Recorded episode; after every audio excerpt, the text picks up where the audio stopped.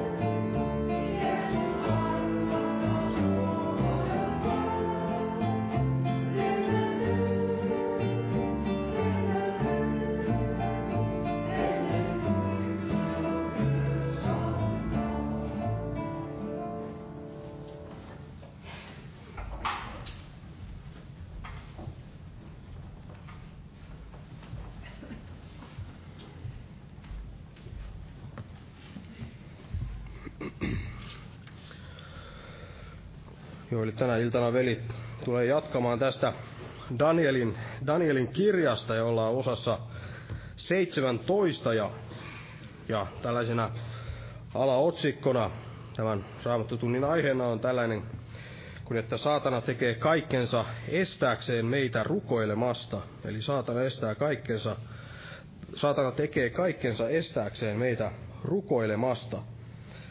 Ja todella monilla, monilla uskovilla on hyvin, hyvin vähän uskoa tähän, tähän rukouksen voimaan, mutta saatanalla sen sijaan on, on hyvinkin paljon uskoa tähän, tähän rukouksen voimaan, sillä hän on nähnyt, nähnyt sen voiman niin moneen kertaan, hän on nähnyt kuinka se, kuinka se vaikuttaa ja, ja kuinka Jumala näin vastaa näihin, näihin rukouksiin ja kuinka tämä aina käy, käy näin häntä vastaan tämä kun ihminen näin rukoilee Jumalaa, niin se, se aina, aina menee, menee näin, se menee, se menee näin tappiolle, saatanalle tappioksi. Ja ennen kuin itse tulin, tulin uskoon, niin muistan eräs, eräs työkaveri kerran, kun oltiin, oltiin töissä, niin, niin hän huomasi, kun minulla oli kädet jotenkin, jotenkin ristissä, en tiedä minkä takia, takia ne oli. Silleen ristissä varmaan oli juuri pessyt kädet tai jotakin, niin hän siinä sanoi, sanoi jotenkin, että, että älä, älä hyvä mies rukoile, että siitä ei ole muuta kuin haittaa. Ja ja siinä vähän ihmettelin, ihmettelin tätä silloinkin jo, että miten, että mitä, onko hänellä jotenkin huonoja kokemuksia uskovaisista vai minkä tähden hän tällaista puhuu. Ja myöhemmin sitten kun tulin, tulin uskoon, niin ymmärsin, että, että tämä oli vihollisen, vihollisen henki hänessä, joka puhui, puhui tällaista. Ja se todella on, siinä on, siinä on totuutta, totuutta näin, että, että siitä ei ole, ole muuta kuin haittaa, sillä hänelle, hänelle sielun viholliselle siitä ei ole muuta kuin haittaa siitä, että me, me näin rukoilemme, rukoilemme Jumalaa, ja sen tähden hän tekeekin kaikkensa näin estääkseen meitä, meitä rukoilemasta, ja Raamattu on täynnä tällaisia esimerkkejä siitä, siitä kuinka saatana toimii. Toimia voisi ottaa yhtenä esimerkkinä tässä Matteuksen evankeliumista luvusta 26 ja luetaan jakeesta 36 eteenpäin. Eli Matteus 26 ja jakeesta 36 eteenpäin täällä sanotaan näin, että sitten Jeesus tuli heidän kanssaan Ketsemaane nimiselle maatilalle, ja hän sanoi opetuslapsillensa, istukaa tässä sillä aikaa, kuin minä menen ja rukoilen tuolla. Ja hän otti mukaansa Pietarin ja ne kaksi Sebedeuksen poikaa, ja hän alkoi murehtia ja tulla tuskaan. Silloin hän sanoi heille, minun sieluni on syvästi murheellinen kuolemaan asti, olkaa tässä ja valvokaa minun kanssani. Ja hän meni vähän edemmäksi, lankesi kasvoilleen ja rukoili sanoen, Isäni, jos mahdollista on, niin menköön minulta pois tämä malja, ei kuitenkaan niin kuin minä tahdon, vaan niin kuin sinä. Ja hän tuli opetuslasten tykö ja tapasi heidät nukkumasta ja sanoi Pietarille, niin ette siis jaksaneet yhtä hetkeä valvoa minun kanssani. Valvokaa ja rukoilkaa, ettette joutuisi kiusaukseen. Henki tosin on altis, mutta liha on heikko. Taas hän meni pois toisen kerran ja rukoili sanoen, Isäni, jos tämä malja ei voi mennä minun ohitseni, minun sitä juomattani, niin tapahtukoon sinun tahtosi.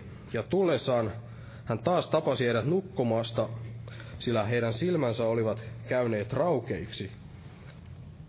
Eli tässä ensimmäisellä kertaa näin Jeesus Jeesus näin kehoitti heitä istumaan siinä ja sillä aikaa, kun Jeesus meni näin rukoilemaan, mutta tässä toisella kertaa kuitenkin nähdään, että Jeesus kehoittaa heitä, heitä näin rukoilemaan. Hän sanoi, että valvokaa ja rukoilkaa, että te joutuisi kiusaukseen. Ja, ja Jeesus meni rukoilemaan ja palasi sieltä ja näki heidät taas jälleen nukkumasta ja, ja hyvin usein omallakin kohdalla kokenut sen, että, että juuri kun pitäisi näin rukoilla, kun Jumalan henki kehoittaa rukoilemaan, niin silloin tulee näitä kaikkia väsymyksiä tai muuta, muuta sellaista, mikä, mikä sitten estää, estää sen ruko, rukouksen. Ja mielenkiintoista siinä, että jos näin tulee semmoinen väsymys, kun Jumala kehoittaa rukoilemaan ja sitten antaa, antaa näin periksi ja, ja sitten ei, ei rukoillekaan, kun väsyttää, niin kummallista kyllä sitten jaksaa tehdä kaikkea muuta, muuta sitten kuin että sitten menisi, menisi näin, näin nukkumaan. Ja todella mitä enemmän, enemmän tällaista vastustusta tulee, niin sitä suuremmalla syyllä kannattaa todella rukoilla, sillä se osoittaa, osoittaa että vihollinen on, on saamassa paljon tappiota silloin, kun tulee tällaista, tällaista vastustusta. Ja en puhu tästä enempää, veli tulee tästä, tästä puhumaan näin tarkemmin, mutta jos nyt otetaan tästä muutama esirukouspyyntö ja täällä on 65-vuotiaan Hilkan puolesta todettu pitkälle edennyt keuhkosyöpä, ennuste on huono, pelastusta ja armoa Jeesuksessa. Sitten on kiitosaihe keuhkosairautta sairastavan Julian kunto on kohennut ja sitten on muutamia nimiä, joiden puolesta pyydetään pelastusta ja sitten esirukouspyyntö verensokerin korjaantumista, vaurioista vapautusta ja lääkärissä käynnin puolesta. Ja täällä on monia muita. Herra näkee nämä kaikki. Nosta ylös ja pyydetään siunasta tähän tilaisuuteen.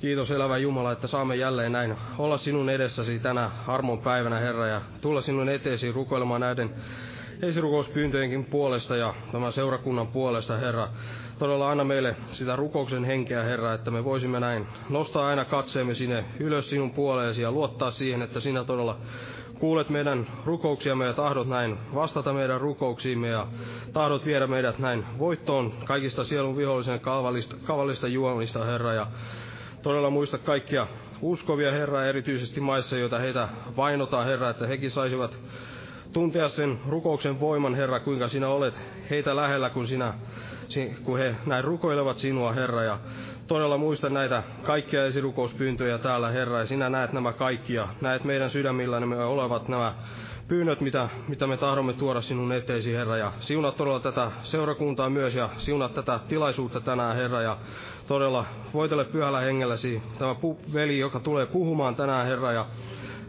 auta meitä, Herra, että me voisimme vastaanottaa kaiken sen, mitä tahdot, tahdot meille tänä iltana puhua, Jeesus. Jää todella siunaamaan tätä tilaisuutta Jeesuksen Kristuksen nimessä. Aamen. Istukaa, olkaa hyvä. Nämä kokoukset jatkuu tällä viikolla. Eli täällä on vielä torstai ja perjantaina nämä päivärukoushetket. Päivärukoushetket kello 12 ja ja sitten huomenna on, on tämä evankeliointi-ilta ja, ja sitten perjantaina on tämä rukouskokous kello 19. Ja sitten viikon loppuna on nämä kokoukset kello 18, eli lauantaina on tämä herätyskokous kello 18 ja, ja sitten myös sitten myös sunnuntaina on tämä ehtoolliskokous samaan aikaan saman aikaan kello 18. Ja muistutan näitä rukouksessa, rukouksessa ja tervetuloa näihin, näihin muihinkin kokouksiin. Ja lauletaan jälleen yhteinen laulu täältä lauluvihkoista. Otetaan laulu numero 411, 411 ja laulun aikana kannetaan myös vapaaehtoinen uhri lahja Herran työn hyväksi. Jumala siunasta kaikille.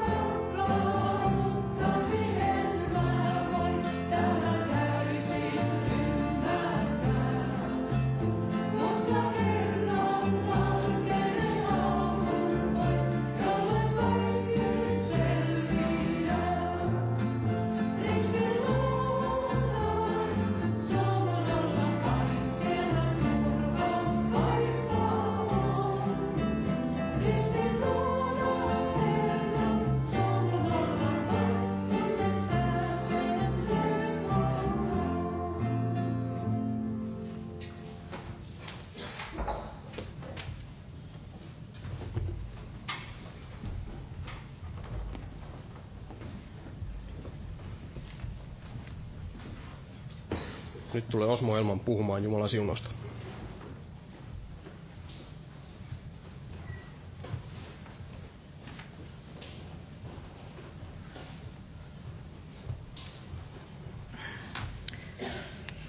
No niin, Jumalan rauhaa taas jokaiselle.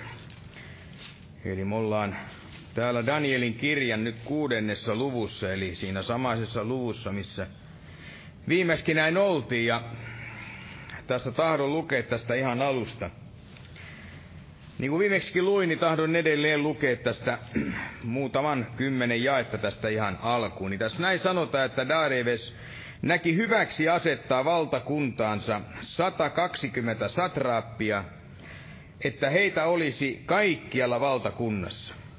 Ja heitä ylämpänä oli kolme valtaherraa, joista Daniel oli yksi. Heille tuli satraappien tehdä tili, ettei kuningas kärsisi vahinkoa. Mutta Daniel oli etevämpi muita valtaherroja sekä satraappeja, sillä hänessä oli erinomainen henki. Ja kuningas aikoi asettaa hänet koko valtakunnan, valtakunnan päämieheksi. Silloin toiset valtaherrat sekä satraapit etsivät Danielia vastaan syytä valtakunnan hallinnossa. Mutta he eivät voineet löytää mitään syytä eikä rikkomusta, sillä hän oli uskollinen, eikä hänestä laiminlyöntiä eikä rikkomusta löydetty. Silloin nämä miehet sanoivat, me emme löydä tuossa Danielissa mitään syytä, ellei me löydä sitä hänen Jumalan palveluksessaan. Sen jälkeen nämä valtaherrat ja satraabit riensivät kiiruusti kuninkaan tykö ja sanoivat hänelle näin, kuningas Darieves eläköön iankaikkisesti. Kaikki kuninkaalliset valtaherrat, maaherrat, satraabit, hallitusmiehet ja käskyn haltijat ovat keskenänsä neuvotelleet, että olisi annettava kuninkaallinen julistus ja vahvistettava kielto, että kuka ikinä kolmenkymmenen päivän kuluessa rukoilee jotakin yhdeltäkään Jumalalta tai ihmiseltä, paitsi sinulta, kuningas, se heitettäköön jalopeurain luolaan. Nyt kuningas, säädä kielto ja kirjoita kirjoitus, jota medialaisten ja persialaisten peruuttamattoman lain mukaan ei voida muuttaa. Niin kuningas Darius kirjoitti kirjoituksen ja kiellon. Niin pian kuin Daniel oli saanut tietää, että kirjoitus oli kirjoitettu, meni hän talonsa, jonka yläsalin ikkunat olivat avatut Jerusalemiin päin. Ja hän lankesi kolmena hetkenä päivässä polvillensa, rukoili ja kiitti Jumalaansa aivan niin kuin hän ennenkin oli tehnyt. Eli me nähdään tässä, kuinka tuona ainoana voidaan sanoa satraappien ja muiden valtaherrojen näin tarkoituksena oli päästä eroon tästä, voidaan sanoa, heitä uhkaavasta kilpailijasta tästä Danielista. Ja kuinka he sitten näin kävivätkään sitten juonikasta suunnitelmaa näin saadakseen hänet pois heidän tieltänsä. Ja nämähän miehet varmasti tiesivät sen, että tämä Daniel siellä rukoili näin säännöllisesti. Ja tiesivät varmasti senkin, että Daniel olisi valmis tekemään sitä kaikista mahdollisista valtakunnassa näin tapahtuvista näistä kieloista näin huolimatta. Ja niin he siellä päättivät sitten virittää juuri tämän kyseisen juone, jonka tässä näimme ja paremminkin näin luimme. Eli saade nyt tämä kuningas Daariak Sevelta tämän kiellon ja myöskin tämän julistuksen, ettei mitään eikä ketään. Kuin yksi näin kuningasta oli koko valtakunnassa näin rukoiltava. Ja joka sitä kieltoa sitten näin rikkoi, niin hänet heitettäköön sinne jalopeurain, leijonien luolaan. Ja näin nämä satraapit sekä valtaherrat näin siellä ynnäilivät ja laskeskelivät ja olivat varmoja tämän suunnitelman näin onnistumisesta. Eli että tämän kielon kautta he näin pääsisivät tästä Danielista lopullisesti ja iäksi. Ja usko näin, että näille kyseisille satraapeille tai valtaherroille, niin ei heille tuottanut itse asiassa mitään ongelmaa, tai ei he ole kiinnostuneita siitä, että kuinka monta kertaa nyt tämä Daniel siellä Jumalansa rukoili. Eli rukoiliko hän yhden, rukoiliko kaksi tai kenties kolme, viisi vai jopa kymmenen kertaa.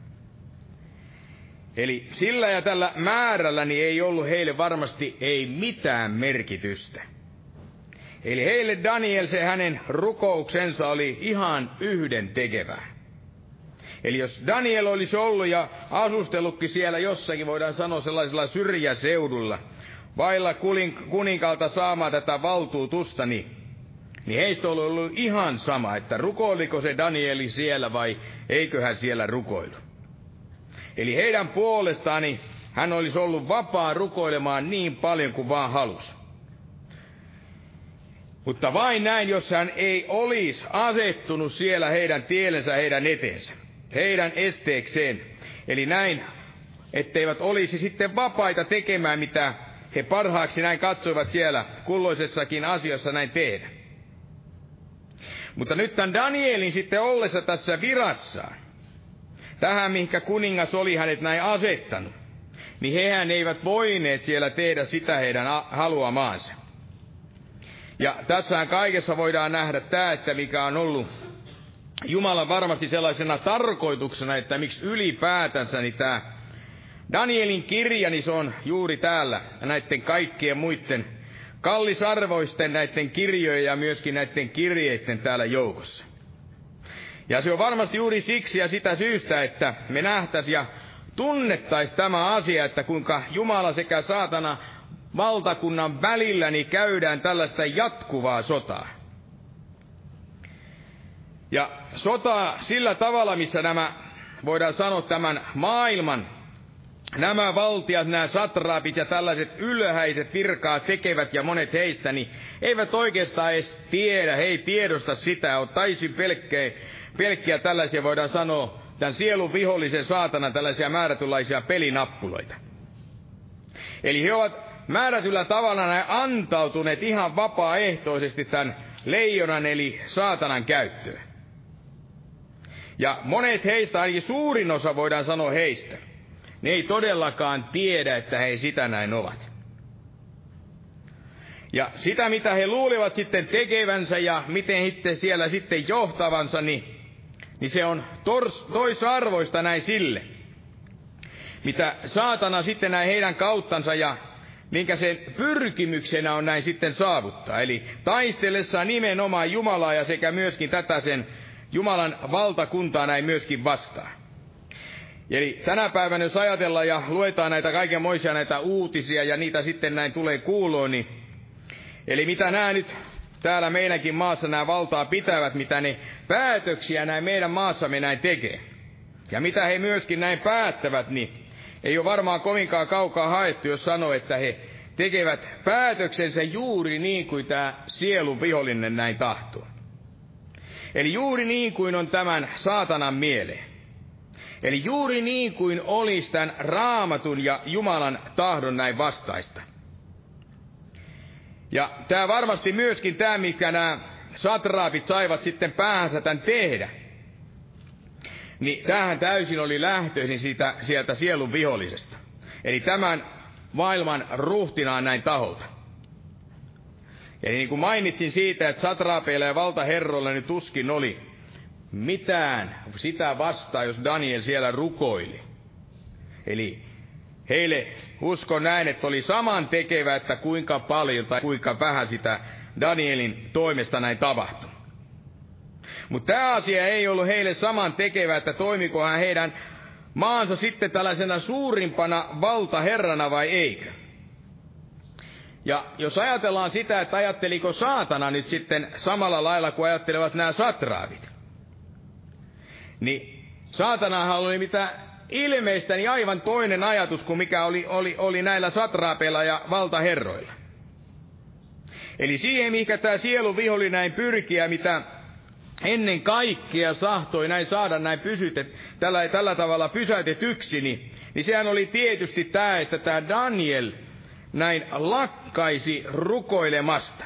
Rukoilemasta sitä Israelin Jumalaa. Eli jos jokin sitä vaivasi ja jokin sitä häiritsi. Ja se jokin, mikä sitten myöskin näin varmasti esti näitä henkivaltoja tässä välisessä näin taistelussa, oli juuri tämä rukous, mitä tämä Daniel siellä harjoitti. Eli sille, siis tälle sielun viholliselle kaiketi sitten oli samaa tekevää se, että oliko Daniel jossakin merkittävässä asemassa tai jossakin aivan vähäpätöisessä asemassa. Siellä Daariavaksen hovissa ja sen valtakunnassa.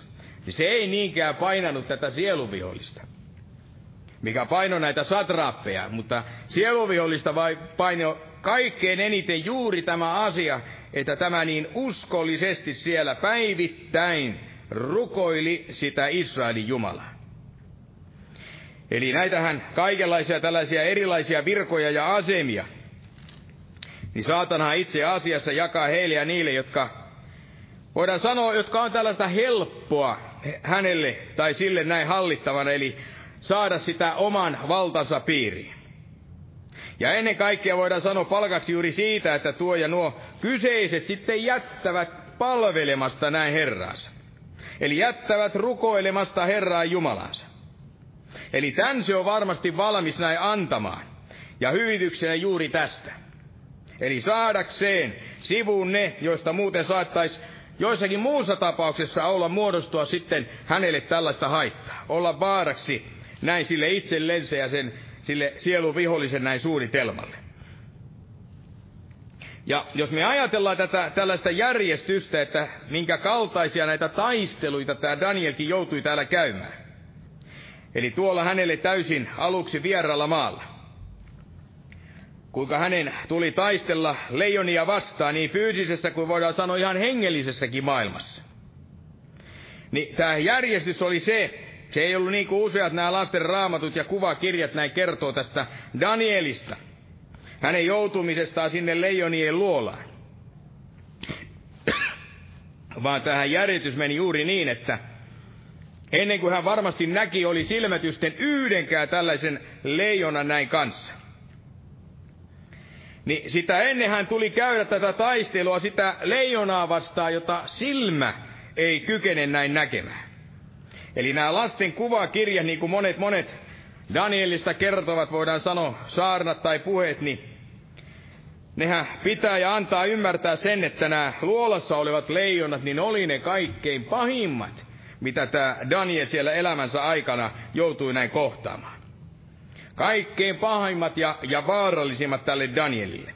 Ja sivuttavat täysin se, mitä tämä Daniel siellä, niin kuin meitäkin, niin kuin häntäkin siellä varmasti päivittäin näin ympäröitse.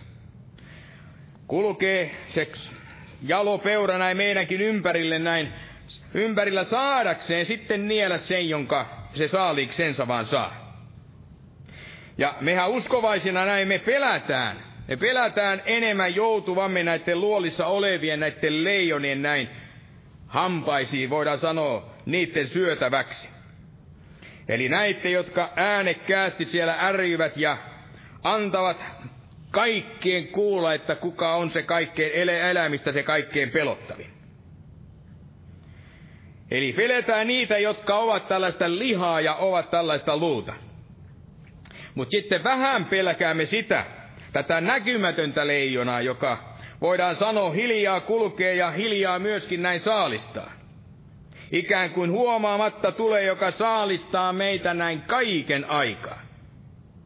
Eli joiden silmät on aina meissä näin kiinni. Eli nähdäkseen, jospa jo horjahdamme tai jospa jollakin tavalla me poiketaan jo tarpeeksi tästä Kristustiestä. Luovuttaisimme hieman ja antaisimme sitten sijaa juuri hänelle. Eli tälle, joka ei ainoastaan voi repiä meitä kappaleiksi, vaan voi vielä, vielä viedä sen meidän sielumme. Eli tässäkin minunkin raamatussani on laitettuna tälle luvulle kuusi tällainen otsikko, yläotsikko, että Daniel jalopeurain luolassa. Eli määrätyssä mielessä tämä on varmasti ihan sopiva otsikko, mutta tulee muistaa, ettei Daniel ollut ainoastaan jalopeurain siellä luolassa. Eli tässä tämän luvun lopussa niin kuin kävi, vaan hän oli siellä varmasti ihan muulloinkin. Mutta juuri sen luolassa ja sen piirittämään, jota me emme näillä fyysisillä silmillämme voi näin nähdä. Eli siellä hän ihan aivan alussa hänen ystäviensä näin hoviin tullessa hänen sekä näitten, niin heitähän pyrittiin kaikella tavalla näin muuttamaan ja siellä myöskin, että he jättäisivät nyt sen entiset tapansa ja se mihinkä olivat siellä uskonsa näin laittaneet. Eli heidän Jumalan palveluksensa näin pyrittiin siellä oitis näin hävittämään. Ja saattamaan heidät sitten palvelemaan niitä Paabelin monia jumalia ja kaikkia sen tapoja. Kumartavaan kuvatusta ja niitä patsaita, jota heidän uskonsa ei millään tavalla näin sopineet tai kuuluneet.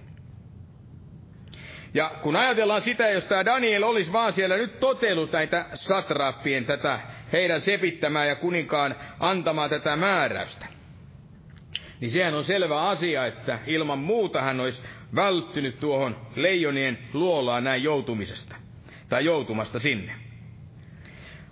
Mutta se olisi taas sitten osoittanut sen, tai se olisi vienyt sitten siihen tilaan, että hän olisi joutunut tämän toisen jalopeuran näin kynsiin. Ja tämähän on paljon julmempi ja raaempi kuin mikään yksikään varmasti maailmassa ollut ja elänyt tällainen leijona. Pahinkaan niistä. Ja tämä Daniel mitä ilmeistä, niin jos hän olisi totellut tätä kuninkaan käskyä, satraappien virittämää tätä, tätä uutta lainsäädäntöä, niin hän olisi varmasti kulkeutunut täysin tällaiseen hengelliseen tuhoon. Eli saatana näin olisi tuhonnut hänen koko hengellisen elämänsä. Hänen lakatessaan näin rukoilemasta sitä hänen Jumalansa. Eli tämä todistaa sen, että ne, ne vaarat ja juhat, joita, joita meidän silmämme näin näkee, niin ne voi määrätyllä tavalla niin olla paljon pienempiä kuin ne uhat ja kaikki nämä vaarat, mitä meidän silmämme ei sitten todellakaan näin kykene näin näkemään. Eli jos joku on, voidaan sanoa, laskettaisiin, tai me nähtäisi näin, että joku lasketaan sinne jonnekin meidän silmiemme edessä onnekin luolaan, niin kuin tämä Danielkin varmasti siellä sitten enää laskettiin, niin varmasti peloissamme haukkoisimme henkeä ja rukoilisimme ja olisimme hädissämme, kauhuissamme kaikesta siitä näkemästämme. Mutta todellisuudessaan tämä Daniel oli käynyt lävitse se kaikkein pahimman taistelunsa tuota suurempaa ja sitä vaarallisempaa tätä jalopeuraa näin vastoin, vastaan näin paljon paljon ennen kuin hän joutui sinne jalopeuraan luolaan. Eli hän oli taistelu ja oli voittanut tämän kaiken tämän käymänsä taistelu ja sodan. Ja siksi on varmaan näin ihmeellistä huomata tällainen asia, kuinka Jumala varjelee, kuinka hän kykenee sitten varjelemaan juuri hänet tämän oman lapsensa ja oman kansansa ja hänelle kuuluvansa. Ja jopa näin jalopeurain luolasta. Mutta on kuitenkin uskon näin sellainen pienempi ihme. Sillä vielä suurempi ihme varmasti on tämä, vaikkei monet sitä usko, että ihmeellinen asia, kun Jumala pelastaa meidät tältä sielun viholliselta.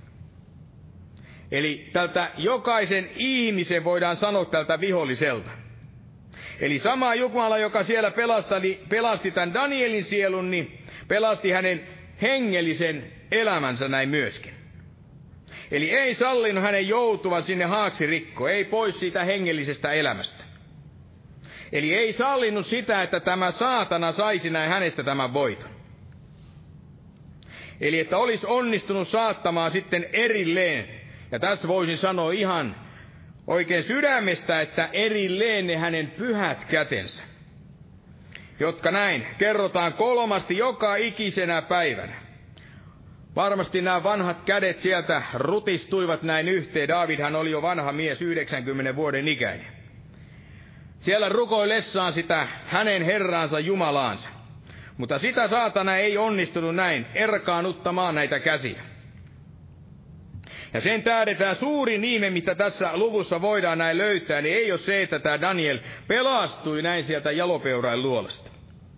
Vaan tämä paljon suurempi ihminen, ihme tästä löytyy juuri siinä, että Daniel, hän yhä edelleen näin rukoili. Huolimatta tästä jyrkästä kielosta. Ja siitä sen rikkomasta, näin koituvasta tästä rangaistuksesta. Että kaikesta näistä esteistä huolimatta, niin tämä Daniel kykeni jatkamaan sitä rukouselämäänsä. Ja sano nyt ihan, ihan suoraan jokaiselle ja jokainen tämän kuulkoo ja Osmokin kuulkoo tämän asian. Eli tämä, mikä on suurimpana vaarana ihmiselle. Eli uhkana koko voidaan sanoa meidän seurakunnallemme. Jokaiselle meille ihan yksittäiselle uskovaiselle.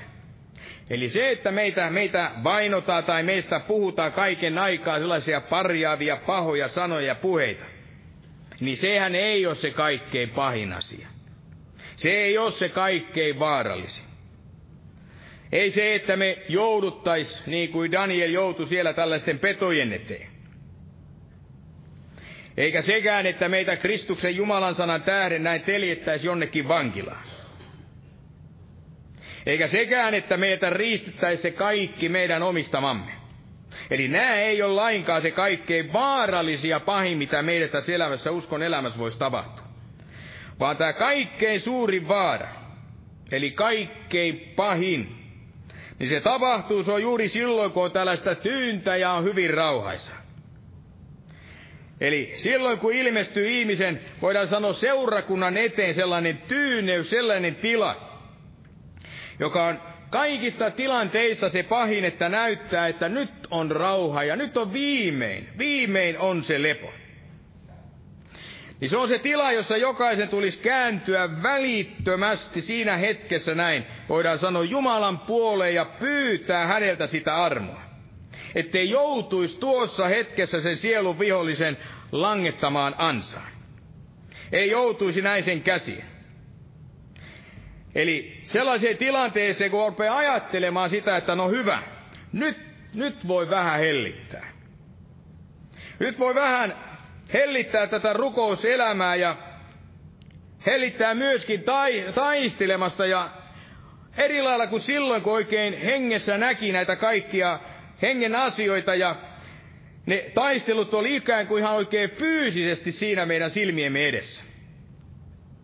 Niin se tila on se kaikkein vaarallisin, mikä ihminen voi näin joutua ja ajatuksena juuri, että nyt voi vähän löysätä. Eli tähän Danielin kirja opettaa meille se, että kuinka saatana tekee näin kaikkensa, jotta me lakattais. Me lakkaisimme näin rukoilemasta. Eli saatanahan ei pelkää niitä uskovaisia, olivat he kaksi tai vaikkapa kolme metrisiä. Eikä hän pelkää mitään sotajoukkoja ja mitään ydinaseita. Ja vaikka kuinka aseistautuneena sotilainaan niin me sitten näin kulkisimme, olisi vyöllä puukot ja olalla olisi kiväärit, niin eihän sielun vihollinen mitään tällaista näin pelkää.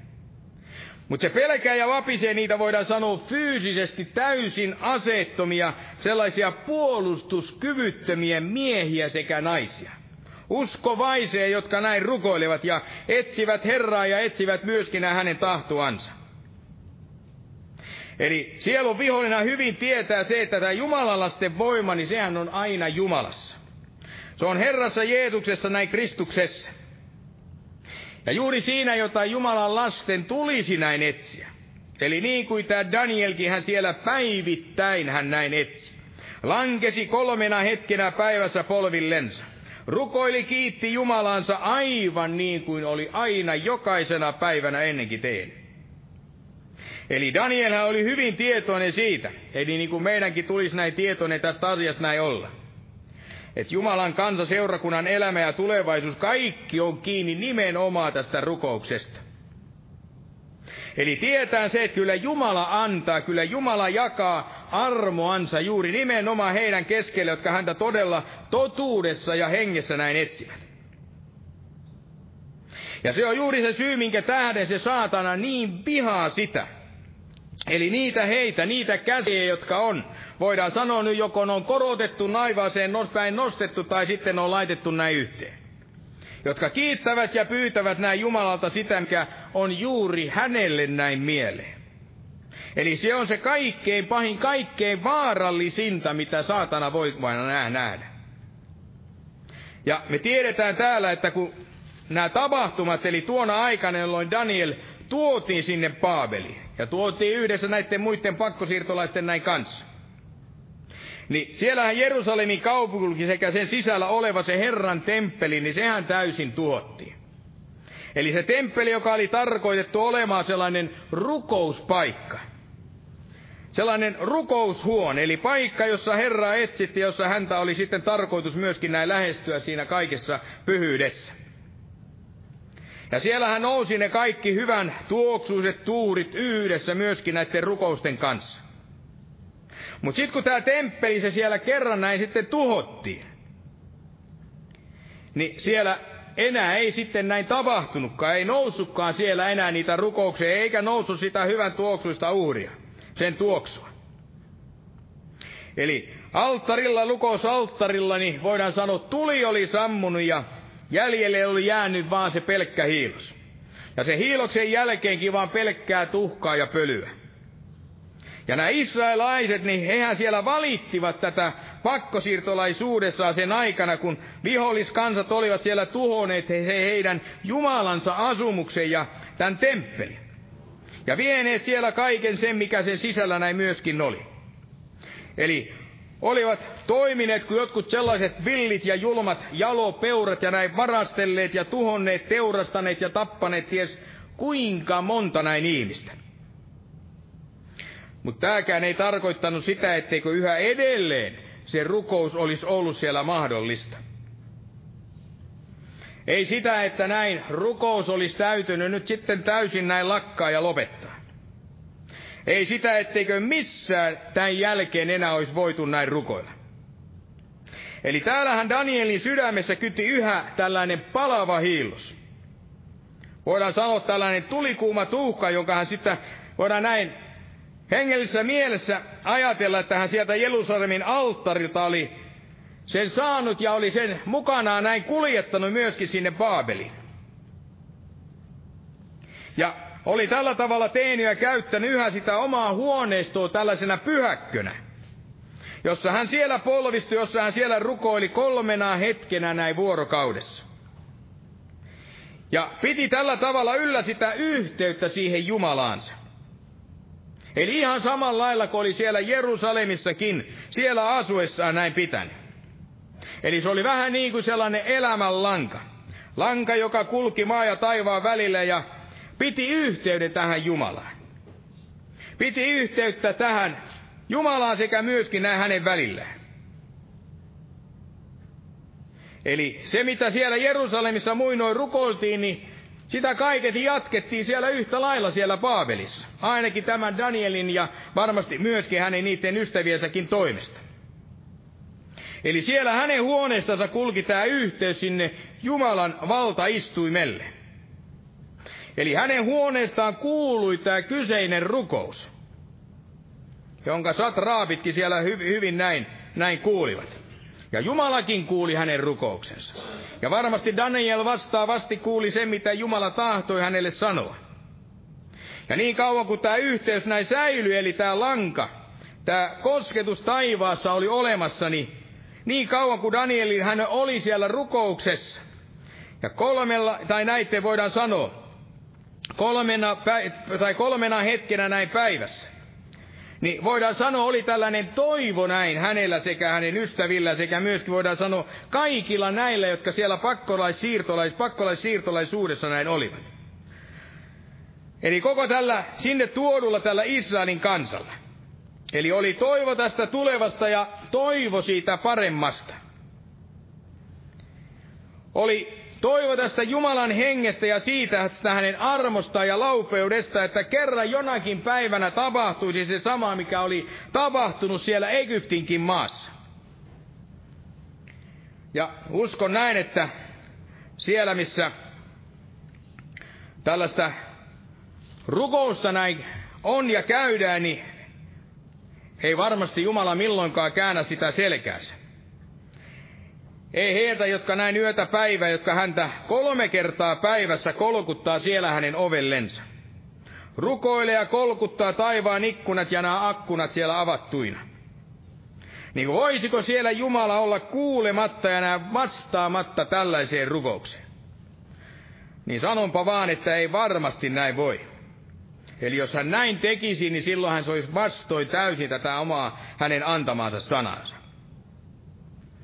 Ja niin kauan kuin tämä Daniel näin jaksoi siellä rukoilla, niin voidaan sanoa, että niin kauan myöskin se lamppu siellä paloi. Ja niin kauan pysyi tuorena myöskin nämä muistot siitä, kuinka Jumala oli vapauttanut tämän kansan, niin kuin sanoi sieltä Egyptin maasta. Ja kuinka tämä vapautus oli myöskin mahdollista nyt siellä heidänkin päivinänsä. Eli Jumalahan oli antanut nämä kaikki jo olevat näin lupaukset näin siitä. Ja sitä lupausta ei varmasti voinut se tämän maailman ruhtina, se jalopeura ei millään tavalla näin muuttaa eikä ottaa heiltä pois. Eli saatanahan pyrki saamaan tämän yhteyden siellä ensinnäkin näin katki. Jotta Jumala ja Danielin välillä tämä oleva yhteys näin katkeisi. Ja se tapahtui juuri sillä, että se pyrki kaikella tavalla sen tekemään, toimittamaan sitä, että Daniel ei jatkaisi enää pelon tähden tätä rukoilemista. Mutta niin kauan kunhan siellä yläsalin akkunat olivat näin, oli avatut sinne Jerusalemiin päin. Ja nämä rukoukset taivaasta kohden niin kauan myöskin. Kaikki siellä toimia, kaikki oli hyvin. Mutta me voidaan kuvitella sitä, että mitä oliskaan näin tapahtunut. Jos Daniel olisikin todella siellä sulkenut ja jättänyt avaamatta niitä akkunoita. Olisi jättänyt tämän rukoilemisen, niin voi vaan, vaan ymmärtää se, että varmasti kaikki taivaan ovet ja nämä portit olisi menneet ehkä siellä ikuisesti, ikuisesti ajaksi näiltä kyseisiltä ihmisiltä näin myöskin kiinni. Ja sen tiedä, että on tällaisia määrättyjä päiviä, määrättyjä hetkiä, jolloin tässäkin seurakunnassa salissa, niin täällä rukoilla ja varmasti nämä lamput näin myöskin palaa. Ja myöskin varmasti siellä monissa kodeissakin ne lamput on tällä tavalla näin palaamassa. Eli ehkä juuri niitä ainuita valoja sitten, mitä vaan vielä loistaa ja pitää yhteyttä näin Jumalaan. Ja jos tämä lanka, jos saatana onnistuu sitten tämänkin saamaan näin poikki, Eli se, joka myöskin juoksi siellä Danielin huolestakin sinne taivasta näin kohden. Niin sehän on selvää, että tämän jälkeen tämän saattelema olisi vain pelkkää sitä pimeyttä. Pelkkää pimeyttä, kaikkea pilkkopimeyttä näin kaikkialla. Ei olisi toivoa, ei olisi loistoa, ei olisi valoa, ei olisi mitään tämän pimeyden sijaan. Olisi synkkää ja kaikella tavalla tässä syntisessä maassa, niin olisi Erittäin ikävä näin olla. Eli kaiken vaan näkis tämän maailman sellaisena pelkkänä mustana, sysimustana pilvenä. Ja kun ajattelen tätä lainsäädäntöä, tätä käskyä, mikä täällä näin tapahtui, ja kuinka se tapahtui näin kolmeksi kymmeneksi näin päiväksi. Eli jos oletettaisiin, että tänä päivänä tai huomenissa, niin kiellettäisi rukous 30 päiväksi, eli yhdeksi kuukaudeksi. Niin mä oon melko varma siitä, että ei ainakaan moneen Suomessa olevaan uskovaiseen, niin ei tää kovinkaan paljon näin hetkauttaisi heidän elämänsä. Ei vaikuttaisi kovinkaan syvästi. Moni ei älähtäisi eikä sanoisi mitään. Pikemminkin saattaisi olla mielissään juuri, että no niin, nyt voidaan taas vähän hengähtää ja siirtyä, tehdä niitä kaikkia muita mahdollisia asioita. Ja moni taipuisi ihmisen antamaan tämän käsky ja tahdon näin valtaan. Eli antaisi enemmän arvoa sille, mitä kuningas tahtoo, tai mitä nyt nämä päättäjät maassamme näin tahtoo päättää. Ja välittämättä niin, että mikä on se Jumalan tahto. Mikä on tämä hänen käskynsä tässä meidänkin tässä sanassa, minkä Jumala meillekin on näin antanut. Mutta siitä voitaisiin olla varmoja, ettei, ettei paljoakaan enää sen jälkeen voitaisiin iloita. Ei Jumalan hengestä eikä, eikä kuuluisi sellaisia iloisia todistuksia juuri siitä, kuinka uskon elämä tai yleensä elämä on muuttunut ja sijaan tullut se uskon elämä. Ja on tullut sitä elämää, joka tuottaa sitä iloa. Eikä varmasti voisi ajatella ollenkaan sitä, että kuinka seurakunta se vuosi vuodelta näin vahvistuu. Vuosi vuoden jälkeen se tulee voimakkaammiksi ja lujimmaksi ja enempi tähän sanaan näin pitäytyvämmäksi. Ja ainoa mitä näkisi, että ongelmat, ne vaan kasvaisi, tulisi aina uusia ja uudenlaisia näitä ongelmia. Ja kuinka myöskin se voima vastustaa kaikkea syntiä ja ei varmasti olisi, ei olisi mitään, mitään sellaista, mikä, mikä voisi sen pidättää meissä. Ja ei olisi voimaa enää siihenkään, että, että jaksaisi enää laisinkaan tämän jälkeen näin rukoilla. Ja saatanahan tekee tätä juuri, nimenomaan tätä asiaa, kaikkensa estääkseen meitä näin rukoilemasta. Ja tahdon lukea tämän kymmenennen jakeen tästä, mistä luettiin tämä kuudes luku, sen kymmenes jae, niin luetaan tämä kymmenes jae ainoastaan tässä vielä yhden kerran. Kun tässä näin sanotaan, että niin pian kuin Daniel oli saanut tietää, että kirjoitus oli kirjoitettu, meni hän talonsa, jonka yläsalin ikkunat olivat avatut Jerusalemiin päin. Ja hän lankesi kolmena hetkenä päivässä polvillensa, rukoili ja kiitti Jumalaansa aivan niin kuin hän ennenkin oli tehnyt. Eli tässä on oiva esimerkki tällaisesta rohkeudesta ja siitä, mikä merkitsee enemmän Jumalan miehille. Eli onko että Jumalan kova ihmisten asettamat käskyt, jotka sotivat Jumalan antamia näitä käskyjä, tuleeko niitä totella vai käydä niitä vastaan? Sillä välittömästi, kun tämä Daniel siellä kuuli tämän, tämän uuden käskyn, niin hän meni sinne talonsa ja kävi rukoilemaan. Eli tämä ensimmäinen, mikä nousi siellä hänen mielensä, oli juuri tehdä vastoin sitä, mikä oli kiellettyä. Eli tehdä se, mitä ihmiset olivat näin kieltäneet.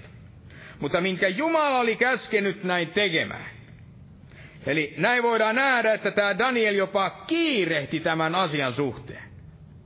Eli rikkomaan sitä ihmiskäskyä ja toimittamaan sitä Jumalan käskyä. Eihän siellä välittänyt vähäkään siitä, että kuinka paljon tai kuinka monta lakia säädöstä medialaiset tai persialaiset siellä olivat keksineet tai käyneet siellä muokkaamaan. Tähdöksiä, jotka olivat laitettu hänen harjoittamansa Jumalan palveluksen ja hänen etsinnän tämän välille. Eli yhä edelleen Daniel antoi etusijan tälle Jumalalle ja myöskin sille, niille säädöksille, niille asetuksille, mitä Jumala oli siellä antanut myöskin hänelle. Ja hänelle varmasti juuri nimenomaan tämä rukous oli se ensimmäinen asia hänen elämässänsä. Eli hänellä oli niin kuin näille apostoleille Jeesuksen opetuslapsille. Niin heidänhän mottona oli myöskin kaikkein sellaisena ylempänä, ylimpänä käskä tämä minkä Pietari ynnä nämä muutkin apostolit, voidaan sanoa oikein kuorossa yhteen ääneen siellä, sanoivat niille hallitusmiehille ja neuvoston jäsenille. Eli heille, jotka laativat siellä näitä vastaavia, voidaan sanoa asetuksia näin Jumalan sanan eteenpäin viemiselle. Eli heille, jotka tässä apostolien tekojen tässä viidennessä luvussa ja se jakeessa 28, he siellä ylipapin johdolla näin sanoivat, että me olemme kieltämällä kieltäneet teitä opettamasta tähän nimeen. Ja katsotte, olette täyttäneet Jerusalemin opetuksellanne, ja tahdotte saattaa meidän päällemme tuon miehen, siis Jeesuksen veren.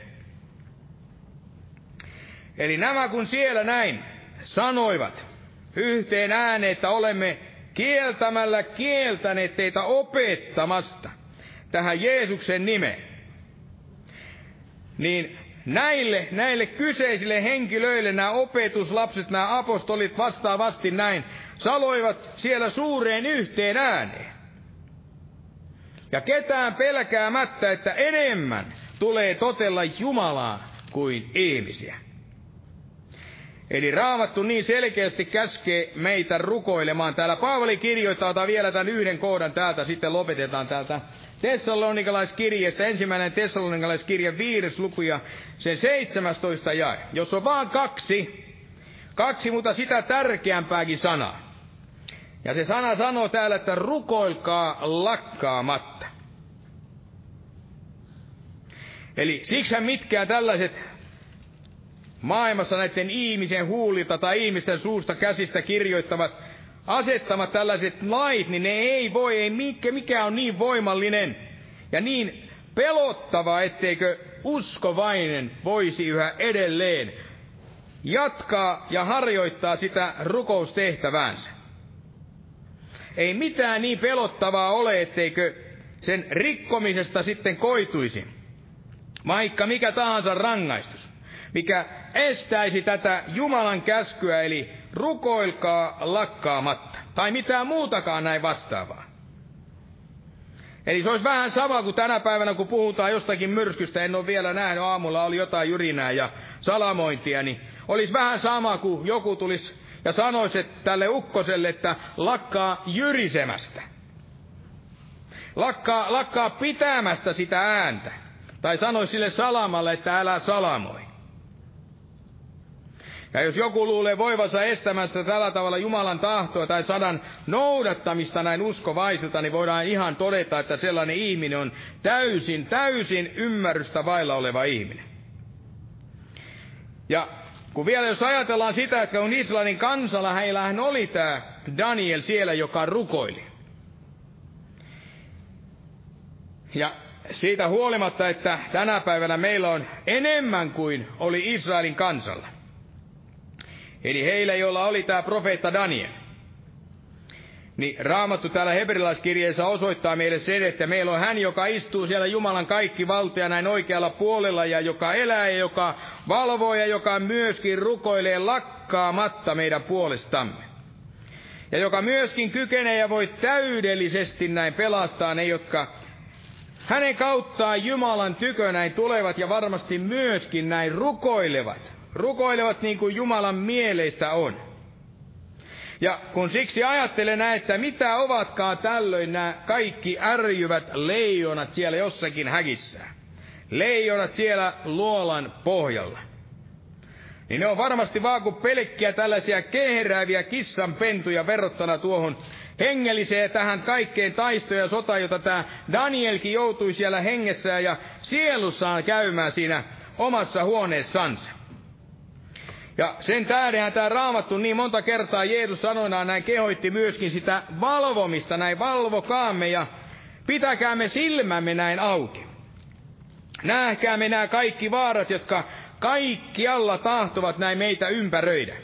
Tahtovat saattaa meidät juuri tämän kaikkein pahimman ja peljettävän tämän sielun vihollisen, eli tämän saatanan näin käsiin. Mutta Jumala, niin kuin raamatusta nähdään, niin on voimallinen pitämään myöskin hänet irti ja meidät myöskin loitolta tästä kyseisestä henkiolennosta. Mutta lopetetaan tämä nyt tähän ja käydään nostaa ylös ja käydään vielä rukoilemaan. Oi kiitos, Isä, kaikesta sinun antamastasi armosta ja kaikesta sinun antamasta hyvyydestä ja kaikesta siitä, että sinä totisesti, Herra, tahdot meidät luottavan, Herra, kaikessa sinun sanasi ja kaikessa siihen, mitä meille tahdot totisesti meille jakaa ja antaa tässä hengellisessä elämässämme. Ja siksi tänä päivänä tahdon pyytää sinulta, että sinä oikein laskisit meidän yllämisen rukouksen hengen ja kaiken sen tahdon ja kaiken sen vilpittömän mielen etsiä ja hakea sinua, sitä sinun tahtoa, Herra, sinun, sinun ymmärrystäsi ja kaikkea sinun tietäsi, että me voisimme, Herra, kaikella mahdollisella tavalla näin kulkea tämä tie juuri sinun luoksesi ja näin pitämään myöskin sen yhteyden näin sinuun ja pitämään kaiken tämän toivon, että sinä totisesti jaat niitä kaikkia hengen lahjoja ja annat meille sitä hengen hedelmää ja annat kaikkea, mitä tähän jumalisuuteen ja kaikkea, mitä tähän uskon elämään ja maalliseenkin elämään näin tarvitsemme. Ja pidät meistä, Herra, sitä hyvää huolta ja näin tahdomme sinua kiittää ja näin jättää myöskin tämä loppukokous näin sinun armattavia laupeisiin käsisi. Aamen. Istukaa, olkaa hyvä. Jos joku kaipaa, niin tässä edes voidaan vielä rukoilla.